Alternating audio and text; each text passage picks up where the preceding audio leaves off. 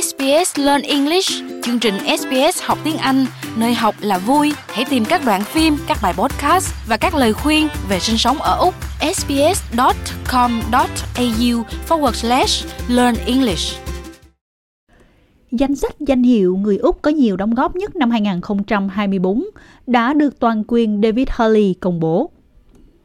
Giải thưởng nhằm mục đích ghi nhận những cống hiến xuất sắc hoặc thành tích đặc biệt và đặc biệt là những anh hùng thầm lặng của đất nước. Năm nay, 1.042 người được vinh danh, trong đó có 20 người nhận giải thưởng trong quân đoàn theo huân chương Úc, 224 người có giải thưởng công trạng và 59 giải thưởng nổi bật và 49 người Úc được công nhận vì những đóng góp của họ trong việc ứng phó với đại dịch Covid-19 của Úc. Trong đó có tiến sĩ Francis Ney Leitayakua, người được phong làm thành viên của Order of Australia trong tổng cục. Trong gần 40 năm, tiến sĩ Akua đã nỗ lực giảm bớt sự kỳ thị về sức khỏe tâm thần ở các cộng đồng người châu Phi, người tị nạn và người di cư. Chúng tôi đang cung cấp một loạt các dịch vụ chương trình chăm sóc sức khỏe tâm thần, hỗ trợ người khuyết tật, ma túy và rượu, từ khu vườn đến bàn ăn, đạp xe và tác phẩm nghệ thuật. Ngoài ra còn chơi trống và khiêu vũ. Vì vậy đó là việc tìm kiếm các chương trình khác thực sự gắn kết cộng đồng lại với nhau cũng như cải thiện phúc lợi của mọi người đặc biệt là những người có nguồn gốc tị nạn và di cư nơi mà họ có thể không nhận được tất cả sự hỗ trợ mà họ cần trong cộng đồng Hiện giờ, tiến sĩ Akua đang phát triển một trung tâm chăm sóc sức khỏe tâm thần chỉ cách Melbourne một giờ đồng hồ. Thông qua công việc của mình, tiến sĩ Akua không chỉ hỗ trợ những người tị nạn mới đến Úc mà còn cả nhân viên để giúp họ hiểu được nhiều hơn nhu cầu của người di cư. Ví dụ như người đó không ăn, không ngủ hoặc là đứng ở góc giường và tôi được mời đến để giúp họ thay đổi những điều nhỏ nhặt như là được rồi, hãy cho cô ấy một ít đồ ăn để cô ấy có thể dùng tay để ăn nhanh hoặc là như việc ngủ, thay vì ngủ trên giường, ngủ trên nệm hoặc là trên sàn.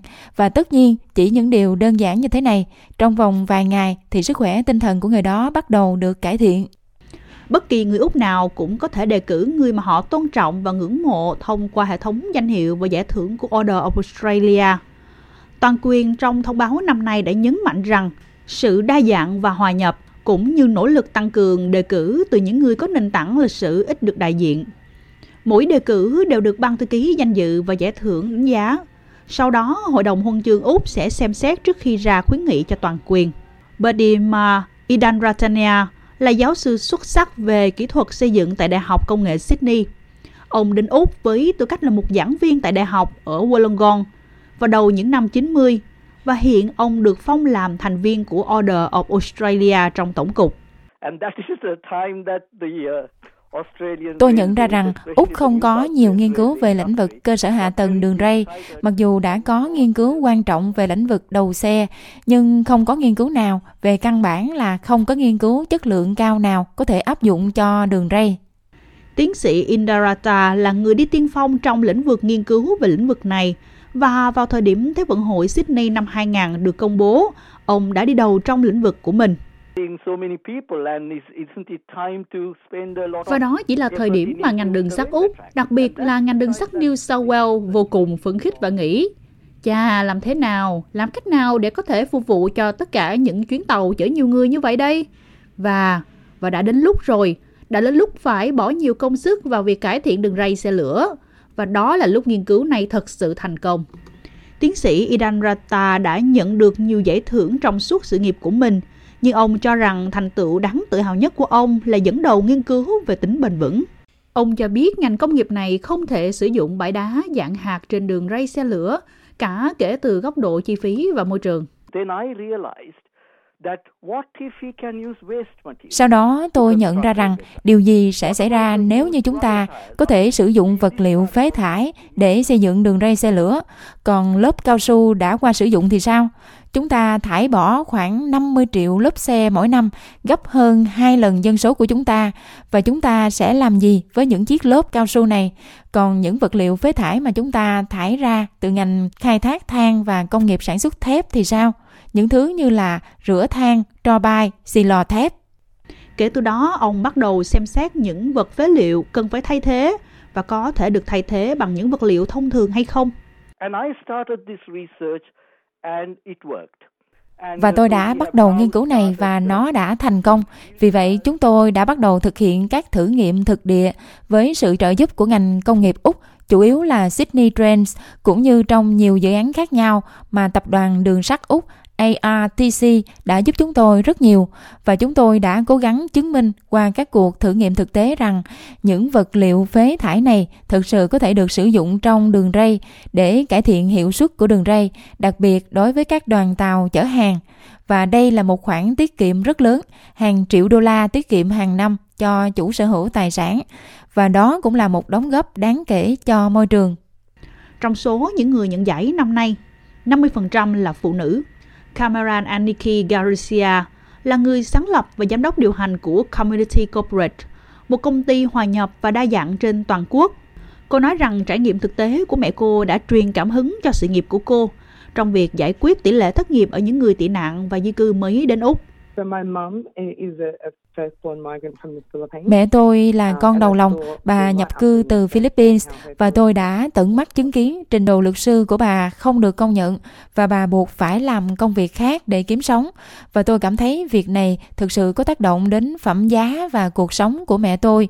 Vì vậy tôi đoán là sứ mệnh cuộc đời của tôi xoay quanh việc làm thế nào để chúng tôi vượt qua thách thức. Những suy nghĩ thông thường xung quanh việc thừa nhận rằng những người di cư đã xây dựng nên đất nước này. Họ có lịch sử lâu đời trong việc mang lại các kỹ năng và tôi nghĩ một điều mà chúng ta quên mất ở Úc là không giống như các quốc gia tổ chức hợp tác và phát triển kinh tế khác. Úc là một trong số rất nơi mà người di cư thực sự có tay nghề cao hơn người dân bản địa. Điều này đã giúp thúc đẩy hơn 20 năm kinh nghiệm làm việc trong lĩnh vực tái định cư, đào tạo và việc làm cho người tị nạn. Thông qua công việc của mình, bà Garcia đã chứng kiến nhiều người tị nạn chuyển từ công việc sinh tồn kiếm được 800 đô la trên Centrelink sang những công việc trị giá 90.000 đô la một năm. Nhiều người thậm chí còn mua được nhà. Cô hiện đang nhận được giải thưởng ở hạng tổng hợp của Order Australia và nói rằng cô hy vọng giải thưởng này sẽ soi sáng những người thành đạt thầm lặng khác. Tôi nghĩ điều quan trọng là chúng tôi phải tiếp cận cộng đồng và động viên mọi người nhận ra những gì họ đang làm. Tôi nghĩ một cách tự nhiên đối với phụ nữ và cả những người có nguồn gốc văn hóa đa dạng. Chúng tôi không có khả năng tự quảng cáo bản thân. Điều đó không phải một phần văn hóa của chúng tôi. Vì vậy tôi nghĩ thông điệp của toàn quyền thực sự gửi đến mọi người Úc. Nếu bạn thấy ai đó làm những điều tuyệt vời thì hãy đề cao họ. Hãy công nhận rằng có rất nhiều gương mặt và con người đa dạng đã làm nên sự vĩ đại của đất nước này. Tôi chắc chắn sẽ làm như vậy. Rõ ràng là tôi đã nghĩ đến việc đề cử bản thân cho những danh hiệu này và có một số người tuyệt vời ở ngoài kia nghĩ rằng tôi xứng đáng và đã khuyến khích tôi đi về phía trước.